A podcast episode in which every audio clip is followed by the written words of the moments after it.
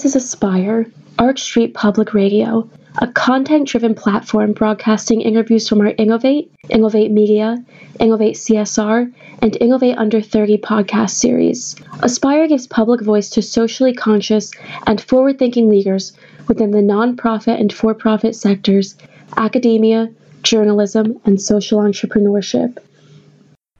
Today is March 16th, 2012, and I'd like to welcome Lennon Flowers, a key member of Ashoka's team in their Empathy Initiative. Lennon first joined Ashoka in 2007, where she worked with Ashoka's global search and selection process, and also served as part of the founding team for Ashoka U, working directly with the universities who are involved in that project as part of the project's Changemaker Campus Initiative. And Lennon comes to Ashoka most recently from Good GoodCorps, where she teamed up with leading brands to advance social impact causes. And some of those platforms included the Pepsi Refresh Project, ABC's Global Health Campaign, Be the Change, Save a Life, and also partnerships involving the Gates Foundation. And Lennon, can I just say I'm so excited to talk to you today. You're one of my favorite people to talk with because you always seem to have this wonderful energy, warmth, and positivity. And in my experience, when you start with that, there's almost nothing that you can't get done. well, I think this is going to be a lot of fun, and I can certainly um, note that uh, that feeling is mutual. So this should be great. Terrific. Well, today we're going to try to offer listeners an introduction to Ashoka's Empathy Initiative. And there are some of us out there who do a lot better hearing someone talk about a subject than we do reading it. So, for all of you auditory learners out there, this is for you. And I'd like to begin at the beginning. Can you start by giving us a sense of what does Ashoka mean by empathy and why does it matter? Absolutely. Um, so when when Ashoka talks about empathy, it's um, you know as, as, kind of anyone would understand it, the kind of common off the streets um, notion that it's the ability to step into somebody else's shoes. Um, but when we when we look at that, we actually mean um, we we like to unpack it a little bit because to us it's a lot more than just that. Um, it's really about the ability to collaborate.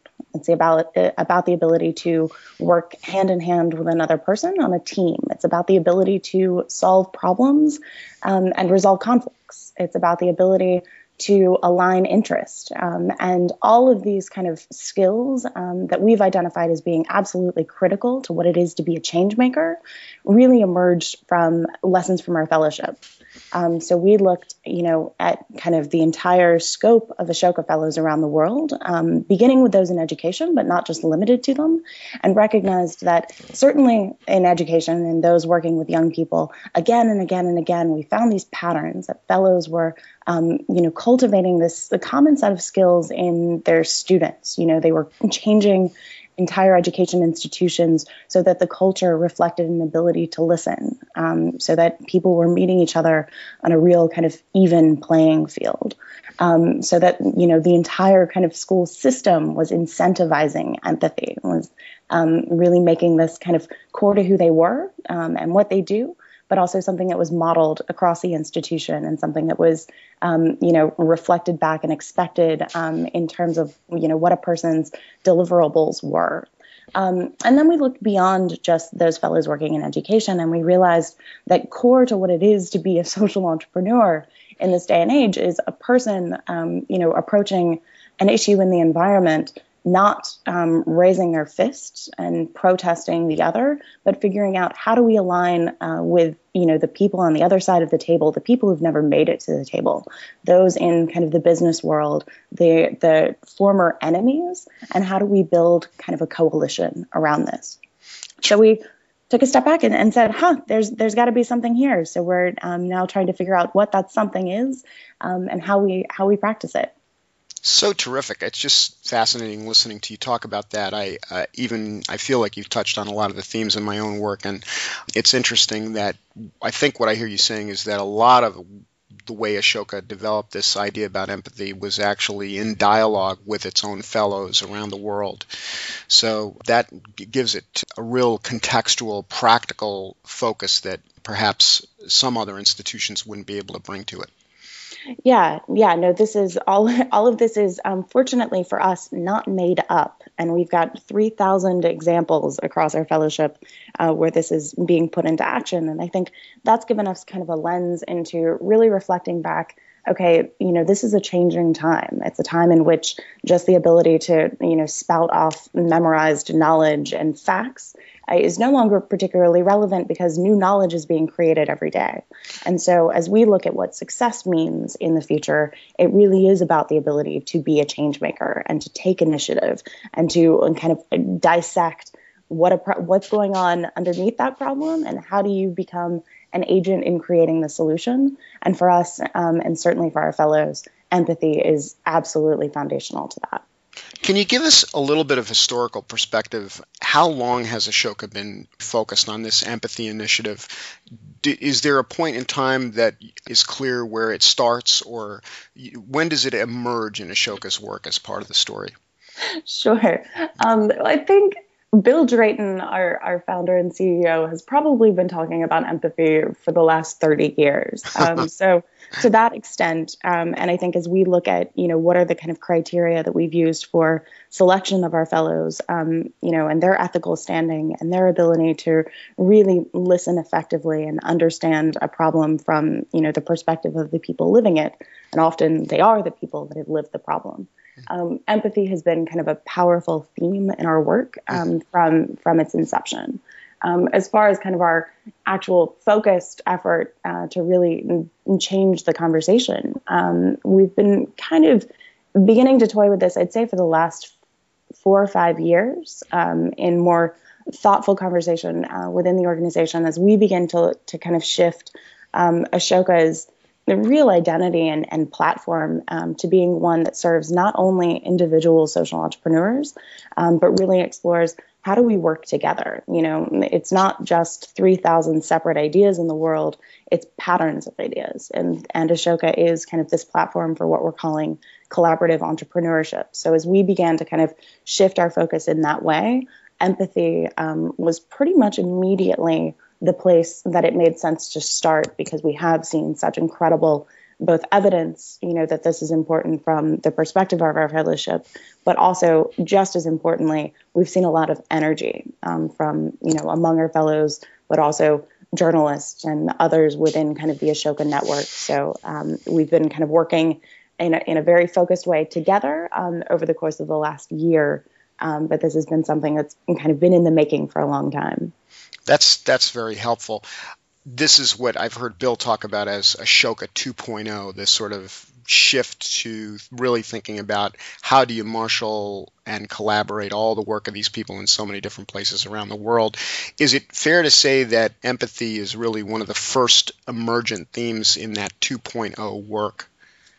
Yeah, I think that's that's definitely fair to say, and um, certainly, you know, this is the same kind of process uh, that we're hoping to apply to a wide variety of issue areas, and we've already begun kind of similar undertakings in health, in the environment, um, in building uh, bridges to the business and the social worlds.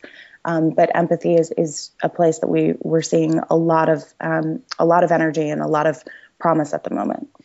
Terrific. One of the things that I've heard Bill say a number of times, and I've heard other people in Ashoka say this, is they talk about tipping the system. And really, it seems like that's part of the vision for the initiative that we get there. We get to a point where we have a system transformation. Can you tell us more about that? What does success look like when the world tips, and how does the empathy how does how does the empathy team see that happening? Yeah. Um, well, so it's an interesting question. I mean, we're not at all attempting to kind of spread a single curriculum or a new program um, from school to school to school. What we want to do is to really build up demand um, that A, empathy matters, and B, kind of beginning with a look at our fellows, but also at leading schools that are doing this day in and day out. Here's how you do it, you know, and I think you find that nobody is particularly opposed to empathy. Um, but we do have a long way to go, I think, in our society um, before we recognize that this is more than just a nice to have. You know, that this is really critical for learning. And in fact, um, as many principals have pointed out to us, this is the fundamental purpose of education. So, what we're trying to do now is to work um, with the media, to work with parents groups, to work with leading educators and uh, leading schools, again, to, to uh, establish a new set of models for how this is done, um, but also to just change the conversation, to get people really thinking about empathy in a way, you know, that's more than just kind of a slogan written on a classroom board um, or a character trait, that this is a real skill, and that if you want your child to be successful in the world, it's a skill that you have to intentionally develop. And um, as we all know with empathy, it's not something that can be done just by lecturing your child on it or standing at the front of a classroom and giving the empathy lecture. Uh, as a teacher, it is something that has to be truly modeled um, and lived by the adults in the room as well, which is why we begin to talk about culture. But I think that kind of,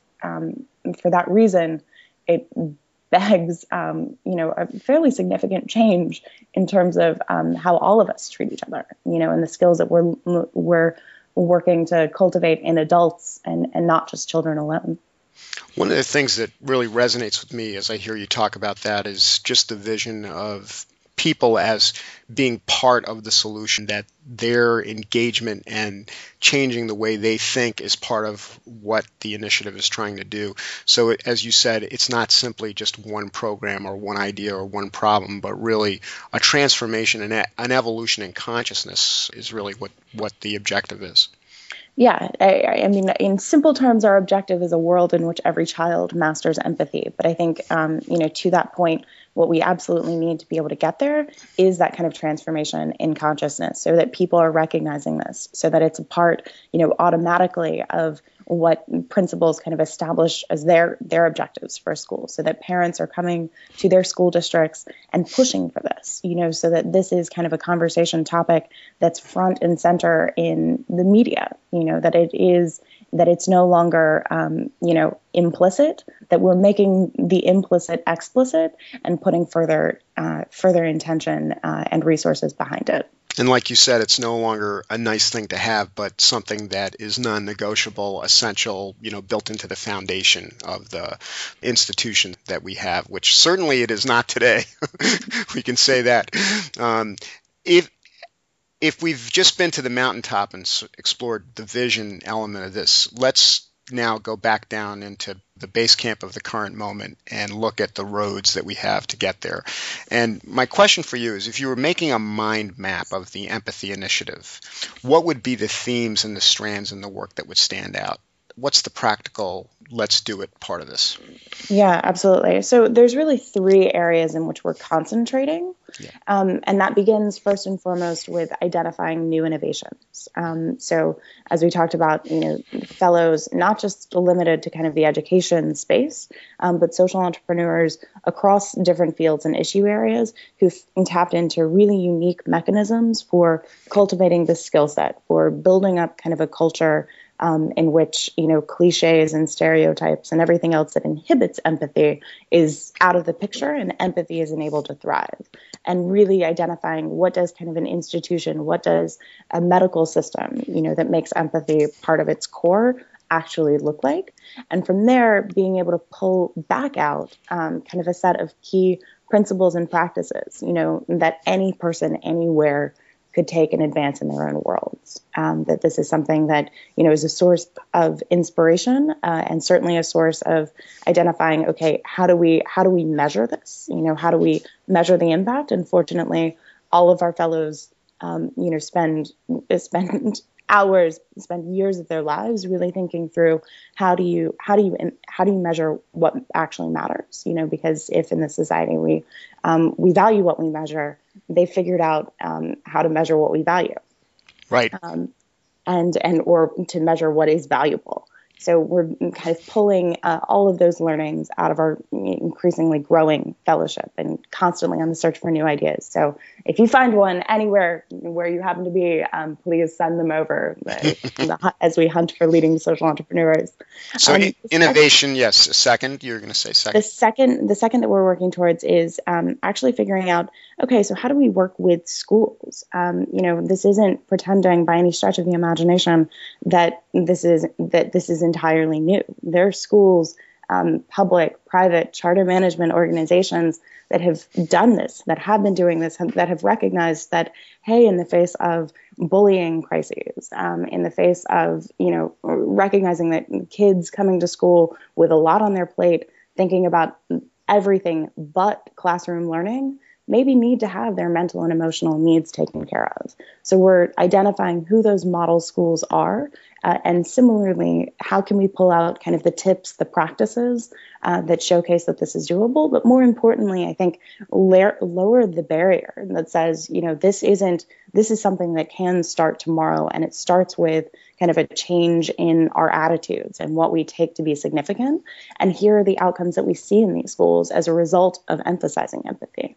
And then the third piece, and this um, ties obviously back into the first two, is really looking at kind of this from a marketing and a media campaign standpoint. Mm-hmm. So we're gearing up to launch um, Start Empathy, uh, which is a global campaign that certainly headquartered within the US, um, but really focused on okay, so how do we plug these examples, these practices, um, and these whys into the conversation? Working with leading partners like Edutopia and Great Schools, um, you know, getting this out in conferences where teachers and parents are already paying attention and already asking a lot of these same questions, and then working with kind of a global network of leading mavens and academics, um, journalists, people who kind of have their their fingers on the pulse point um, of dialogue in our society, and figuring out how do we plug in this set of stories so that over time we begin to kind of shift in terms of how we see the fundamental purpose of education and our roles within it.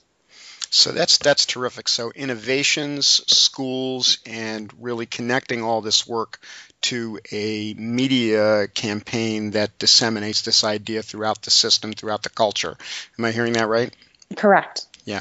So let's if i could do just a little dive into some of the things you've mentioned because they're so interesting to me one is the approach uh, looking at empathy as a skill rather than an attribute or a concept, but as something that you can practice. Could you talk a little bit about that and maybe also mention what do we know about now about measuring that ability and why is that important? Yeah, um, absolutely. Well, so I think when, when you think of empathy, you know, it's it's kind of the famous Supreme Court line I know it when I see it. um, and so I think what we're trying to do is to, to really get a little more clarity around that. Um, and we recognize, you know, that empathy is kind of similar in a sense to the weather, right?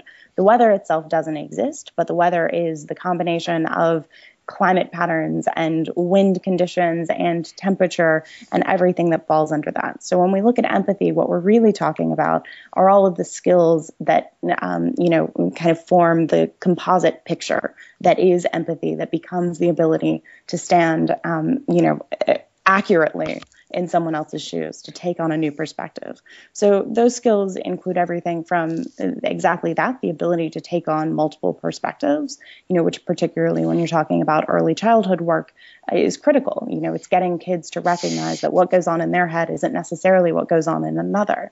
And that fortunately, um, through our fellows, we found that there are extremely powerful mechanisms for developing that ability um, you know, to and and a recognition that their actions can hurt other people mm. um, as well as help. And so helping kids kind of overcome, you know, what we often think of with, with the bystander effect, you know, and something that obviously affects us all. So all of these things are, are um, skills that can be cultivated in a really intentional way, but it goes beyond that. It is that ability to solve a problem. You know, we're not just looking for a world of more problem solvers. We're looking for a world of better problem solvers and people who, um, you know, have the ability to listen, not just to kind of uh, articulate their own vision in the world, that they're really, really building up um, kind of powerful coalitions and, and able to reflect back to those individuals, um, you know, their kind of place in the bigger whole you know, and that can sound a little bit elevated. I know um, if you're talking about leading social entrepreneurs and how exactly does that play out on a playground. But what we find is that that's exactly where it plays out. That's exactly where you learn these things is when you're playing, when you're building a team, when you're, you know, for the first time in your life, a part of something bigger than yourself.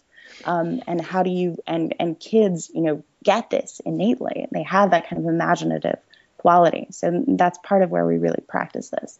And it, it certainly is the ability to resolve conflict effectively. It's certainly the ability to stand up when you see, you know, a person in distress uh, and to do something about that and to have kind of the situational awareness, um, you know, that's required for actually identifying, okay, I understand what's happening in the situation. I understand that no one else is going to intervene here. And so that has to be my role. And what's exciting about, you know, the work that we're finding from, from our fellows is that that is actually something that can be developed, um, you know, and, and measured ultimately. It's, but I think also, no, go ahead. I was just going to say one of the things that strikes me about this whole task of defining empathy and thinking about the components. And it's actually extremely complex as you've just listening to you, all the things that would go into it, all the social and emotional intelligences and capacities. There's cl- clearly some cognitive elements to this that are essential, but then there's also some heart stuff. You know, you can understand how someone else may be experiencing the world, but to develop the skill of caring about that person. And to think of that as a skill i think is a wonderful way of framing the task that we have. So i just wanted to offer that idea. One yeah, I, I go ahead. when we, when we think about empathy what we're really talking about is applied empathy. And applied empathy you know because you're exactly right it's it's no good if you look at the bully um, you know in the classroom and don't do anything. It's also no good if we just completely um, victimize the bully, you know, or you know, turn all of our attention into um, punishment. You know, it's how it's how do we use that ability to understand what's driving, um, you know, the actions, both from the bully's perspective as well as from, you know, the person who's being bullied, uh, and to be able to effectively intervene so that that situation stops happening, and that both, um, you know, both persons in that situation ultimately themselves develop empathy. Um, and you know we've got so we're working with a number of fellows um, you know on figuring out what are kind of this the equivalent assessments that can be used for uh, for an individual teacher. You know how do we measure this in individuals you know without going down the path of you know adding yet another um, another test in our already over tested system? Right. Um, so we're certainly sensitive to all of that, but I do think that the exciting thing is you can identify, you know, the kind of key strengths, the key attributes, um, you know, that go into empathy, and in in so doing, you can identify, okay, these are my strengths and these are my weaknesses, and these are the things that I want to work on. Maybe I, um, you know, i'm really really good at um, at seeking out and valuing my students' point of view or my children's point of view. Maybe I'm less good at kind of um, actually being able to give specific kind of feedback to them, you know, and, and really maybe I'm less kind of talented at the communication element of this. So there are different ways that you can um, identify where where kind of you're excelling and, and where you're not, and using that as a tool for learning. And then I think overall we're working with fellows to understand, okay, so then from an institutional level, what can we expect to see once empathy is made kind of the forefront and the center? And and that kind of goes into an increase in good stuff and a decrease in bad stuff. Um, and you know we can kind of get into that further. But it's it, what's exciting to see i think is that for too long um, we said you know empathy is that nice thing that everybody gets is important but we don't know how to measure it so we're not going to pay attention to it and i think the reality is we do actually know how to measure it um, and it is time that we pay attention to it terrific.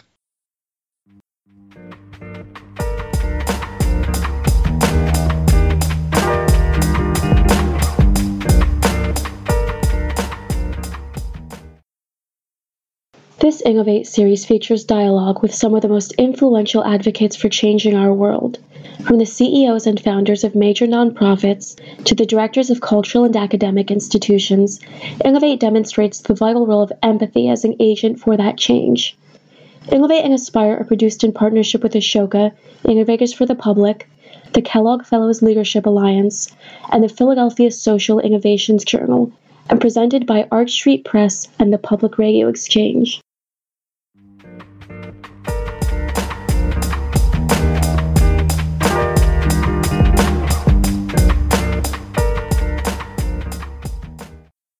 We now return to our Innovate interview with David Castro and Ashoka team member Lennon Flowers.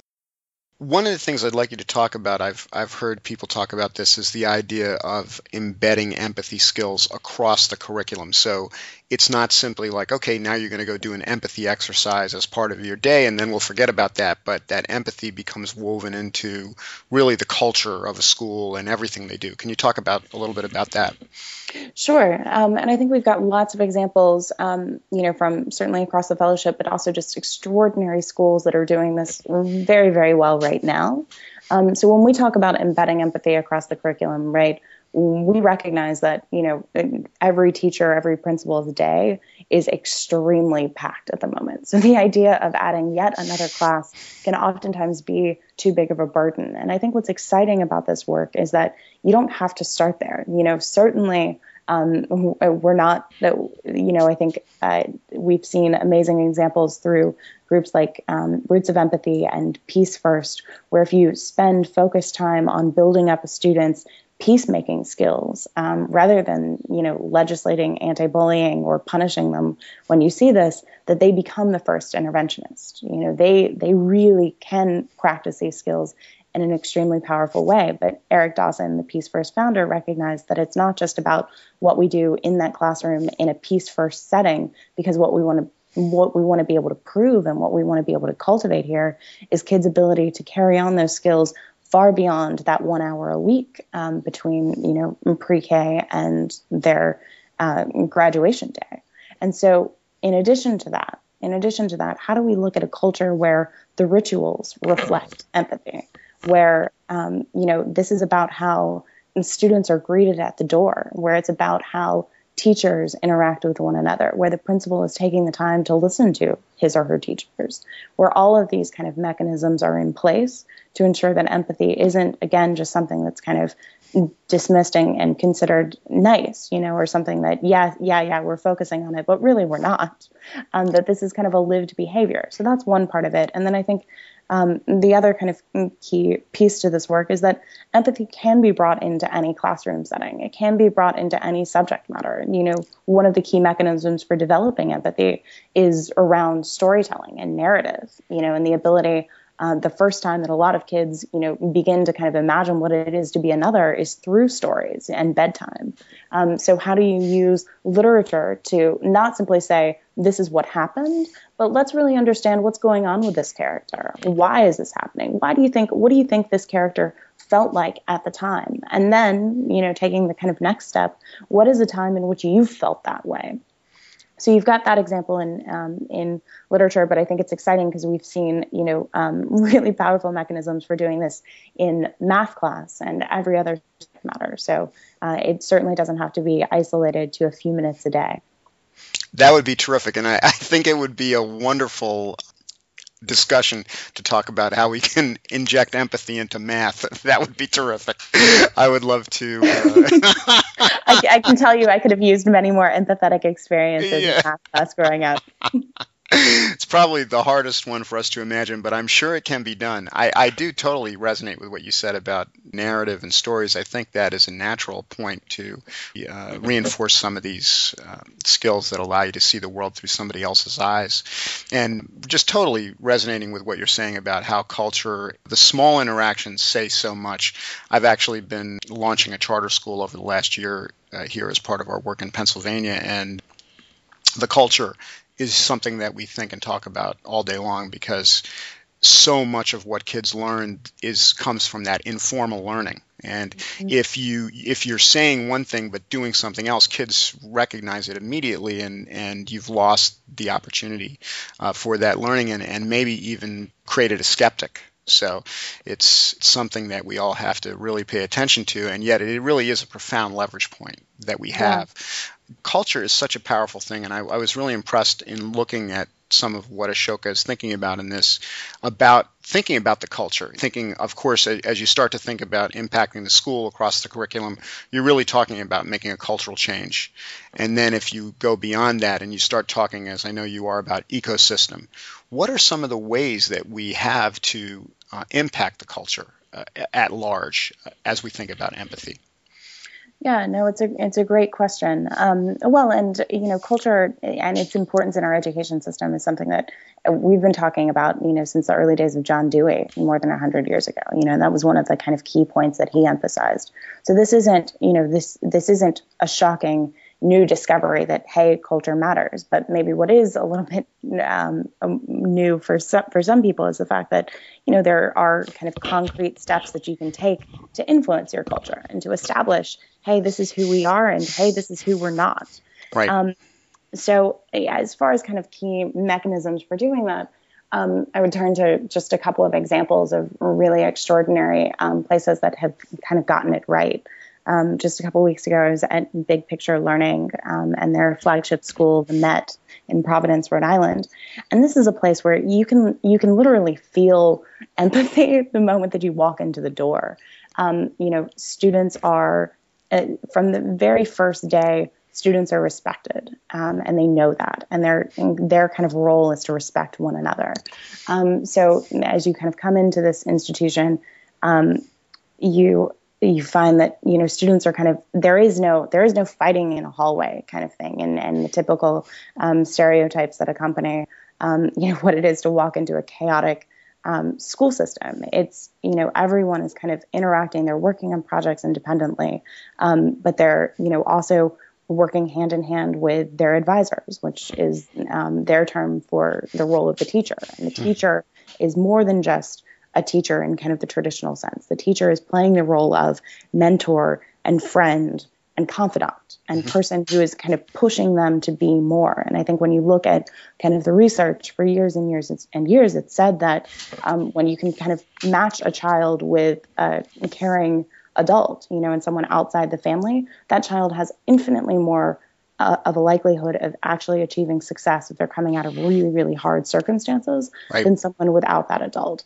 you know so it's so that's part of how you build a culture is really in kind of the relationships um, that you're establishing and giving teachers the permission and the time to listen to their students to understand okay what are your passions here? But then part of it is also kind of the rituals um, you know that we develop around a school and an institution. What is it that we're celebrating? What are the stories that we're telling each other? Um, what are our moments for coming together?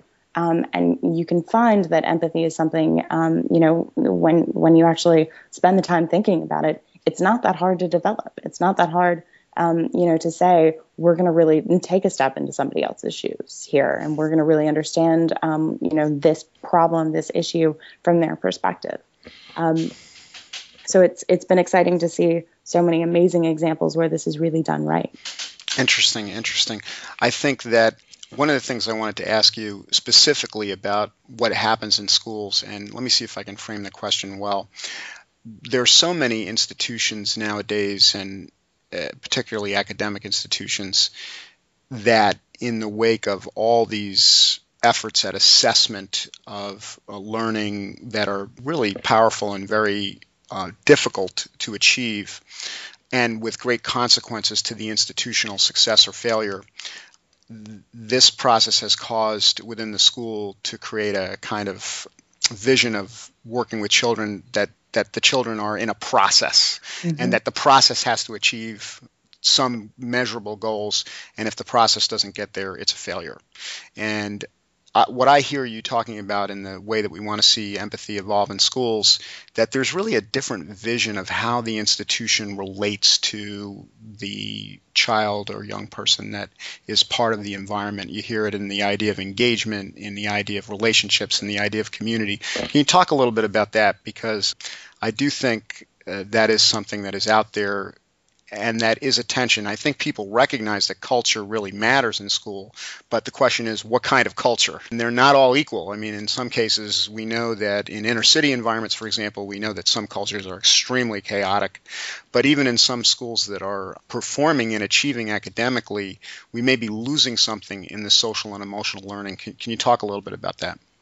Yeah, well, and and I think um, we've seen over the last you know few years, decades, as I am just beginning to kind of immerse myself in the history of the American education system. Um, but we've certainly seen this rise in a, in a focus on back to basics, you know, and that came from a really good place. as far as um, you know let's stop having excuses for ourselves um, for why you know too many american kids are failing and dropping out? And how do we focus on the achievement gap? How do we focus on giving kids what they need to succeed? But i think where where that conversation um, you know didn't go far enough is to really understand okay this has to be more than just hand holding and feeding um, you know children information that they're going to forget after they've taken this standardized test and you know are and finally for the first time in their lives pass something. You know that's great but what is the knowledge that's actually going to influence their trajectory and their ability to be successful in the world? Um, you know and how do we get away from this idea that it has to be all about hand holding and spoon feeding and cutting out you know every bit of kind of arts curriculum and recreation and play um, because we simply don't have time for it you know because we have to get we have to improve these academic outcomes um, when I think when you look at you know the example of Jill Vialet in Playworks, um, who's you know building the movement for play, but she brings in trained coaches, um, you know, who are equipping these kids with the ability to solve their own conflicts. She's equipping kids with the ability to get out there and get a little energy out, um, you know, and to have fun, and finds that actually when they return to the classroom, they're infinitely more likely to be engaged in that subject matter. And so it's not just kind of a an either or um, you know or if we if we focus on empathy if we focus on more of kind of that culture um, and the learning that takes place outside of your stereotypical um, one person in front of the classroom the educational environment um, that's where real learning happens. And that's wh- and that feeds the system um, in such powerful ways you know to to help kids actually develop um, you know the staying power but also you know the ability to not be worried about the bully down the hallway um, when they're actually learning. You know the ability to for so many of these kids um, in our education system they simply they know that they've become cogs in a machine they know that they are just one teeny tiny part of a process that actually isn't anything about them so part of this is about shifting that part of this is about giving giving ourselves the ability to listen to kids so that kids can develop the ability to listen to others. Um, and I think empathy really starts with empathy for self. So there's two things here that are really critical, I think. One is that we're one of the shifts is that social and emotional learning, empathy learning becomes valued as an outcome of equal importance to these cognitive outcomes involving mastering writing and reading and math. The other element of this that I hear, and it's interesting for listeners, we do have an interview up. When this goes up, there will be an interview up with Jill uh, Vialet, and she talks in at great length about how their rigorous scientific study of how they develop empathy in play shows that it does in fact have an extremely positive outcome on all those other cognitive things that we're used to measuring, you know, math, reading, all that. So that, um, as you said, it's a false choice. We can do both things. They reinforce each other. This has synergy with the other kinds of quote unquote hard hard skills and cognitive abilities that uh, we're trying to measure. Yeah, um, you know, so I think I think you're exactly right. You know, when we talk about this, it we are talking about two things. Yes, we're talking about improving the ability of teachers to teach and students to learn, and that you know should not be dismissed easily. However, you know, what we're really talking about is why learn. What are we learning for? You know, right. and why teach and bringing the kind of human back into an education system that has fought pretty hard for the last few years to take it out.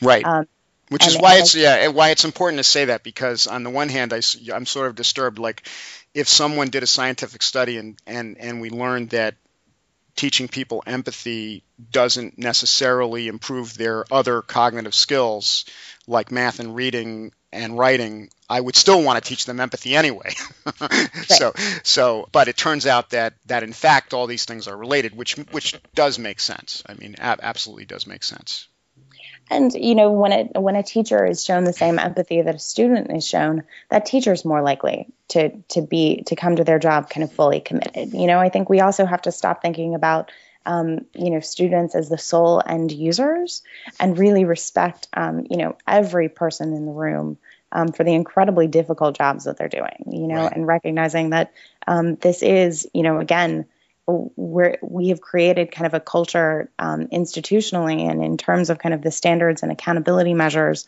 um, you know in place that actually weakens teachers ability to do their job effectively you know right. accountability is a great thing but how do we begin to really celebrate their ability to actively listen and to you know create a set of kind of measures um, that inspire them to come to job to their job you know uh, feeling good looking good and ready to like and ready to really listen to their students and and um, you know to facilitate the learning process. How do we get away from you know teachers just standing in front of a room and answering questions rather than asking questions Exactly. And when we think about the fact that schools are really the first place that children go beyond the family to discover that world out there, and that so that really underscores the the central importance of that experience to their development and to their understanding of what it means to be part of society.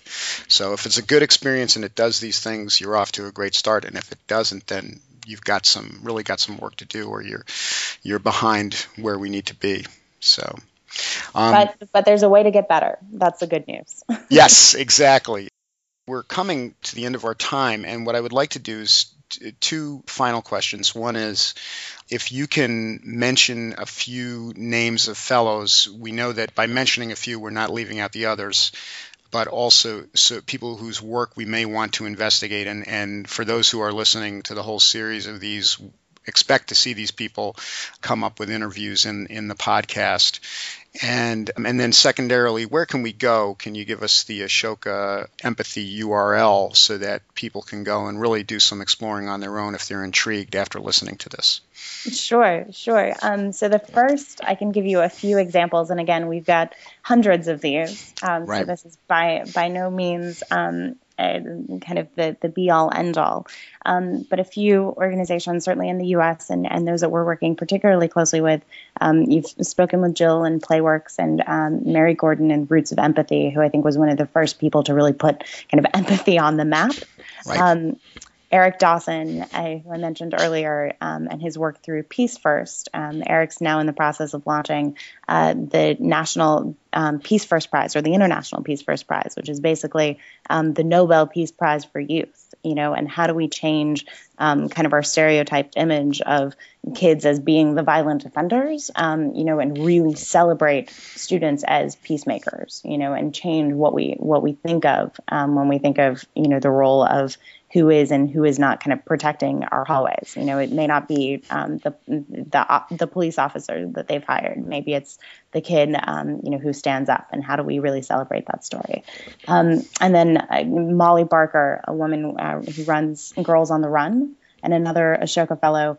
Um, really recognized that uh, kids that actually part of the breakdown for empathy happens especially for girls um, between the third and fifth grades. Um, you, and as they kind of enter middle school um, and get into, you know, a lot of the catty talk um, and insecurities and emotional turmoil that all of us can fondly remember from our middle school days, that that's where a breakdown happens. And so um, Molly has built Girls on the Run um, as a mechanism of really building kind of students' ability, first and foremost, to believe in themselves um, and to, to rebuild that kind of sense of confidence and self worth.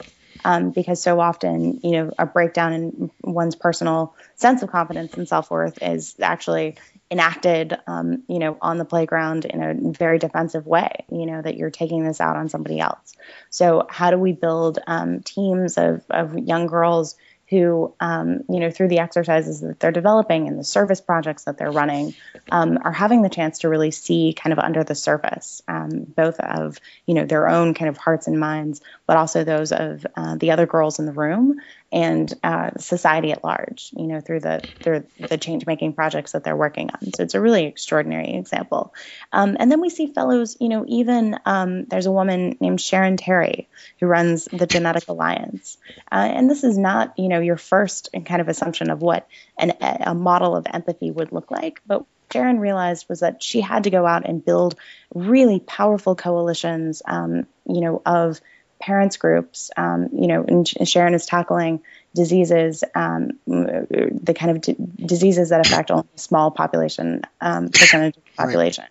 And so she's bringing together, um, you know, what, what are oftentimes teeny tiny small family foundations um, and organizations that have kind of fought tooth and nail for every dollar that they can get um, you know, in every kind of piece of the very of the shrinking pie, right. um, to focus on diseases that um, you know that very few people are kind of paying attention to on the grander scale. So how do we build a coalition that brings together all of those voices um, and is fighting with one voice, you know, and getting um, increasing you know our access to a common biobank, and all of that work um, goes into working with researchers um, and with funders and foundations and different groups. And so she's recognized that actually we have to all have empathy for each other in this system. And she's developed a number of really powerful mechanisms um, for establishing a different kind of culture across these organizations and a different kind of set of incentive systems so that each one of those players and stakeholders um, is really supporting one another.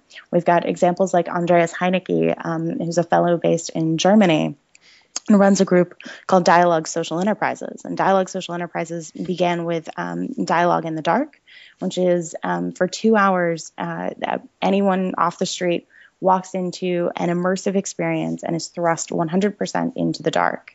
Um, and they are led for the course of that period by the blind. Hmm. So what happens, um, and this is something that's worked for, um, you know, they bring in business groups as um, part of their professional development training and leadership training. They bring in student groups, and they do certainly bring in people off the streets. Um, but in the course of that process, it totally changes what you think of, uh, what you think of when you think of the words disabled and right. able. Um, because for the first time in your life, you are the disabled person, and the person that you've always judged to be disabled um, and in need of help somehow is absolutely critical to kind of your survival, you know, and right. your ability to thrive. Um, and that that experience, um, I think, what we find with Empathy Fellows is that, and and I think Andreas's work um, really highlights this. Empathy has to be experienced. This isn't just a cognitive sort of um, understanding that hey, empathy matters. It it is something that has to be lived, and that when you can create that kind of environment, um, you know that offers people that chance to to breathe this and to really understand it on a very deep level, then it is something that they carry forward. Terrific, God, those are great examples, and you, you know, I want to. I'm making a list of all the people I got to talk to. That's terrific. Um, where would we go if we wanted to go on the on the internet uh, at Ashoka's website? Can you tell us what the web URL is? Yeah, so um, right now you can go to empathy.ashoka.org. That's um, easy. That's easy. simple enough, right? And then yeah. soon we're actually in the process of launching um, a website for Start Empathy. So check out empathy.ashoka.org and we will redirect you um, to that website as soon as it comes online, um, which should look like April, sometime mid mid to late April, um, in concert with a, a, new newly launched documentary called Bully, uh, which is about to hit screens near you. And then finally, I'll say um, for any listener who hears this um, before March 30th. Um, we're running a, a, competition on changemakers.com, and we really want this to be, um, you know, this isn't just kind of changing. You know, I've talked a lot about kind of the role of the media and the stories that we tell and the stories that we tell one another, but we want to create a platform, um, you know, that facilitates the doing of empathy. And uh, Changemakers is our starting point for that. Uh, we're launching a competition right now uh, with $110,000 in prize funding for any idea, whether it's owned by a parent, an educator, a school, a student, um, an education organization, or innovator. It doesn't matter. Uh, we're looking for ideas for cultivating empathy in schools, um, and you know, with specific prizes around bullying and ed tech. Um, and play and all sorts of really exciting things. So you can check out changemakers.com slash empathy to go on and learn more and to figure out beyond kind of the duration of the competition how you can tangibly get involved. And that's going to be a place for somebody who's turned on who says, I want to do something. They're going to be able to go there and really figure out how to get engaged. We're in the process of making it. And um, so, whatever yeah, absolutely. So whatever kind of needs um, that person feels, you can also email us those desires um, to empathy at ashoka.org, and we would be more more than happy to build this together. Terrific. Well, it's very clear to me that this conversation is only just beginning. There's going to be more to come, and I'm sure we'll come back in a few months and do an update. But thank you so much, Lennon, for joining us today. It's been a tremendous pleasure. Great. Wonderful talking with you, David. Thanks, everybody. Thank you for joining us today. Our library of interviews and a range of further resources may be found at archstreetpress.org or prx.org.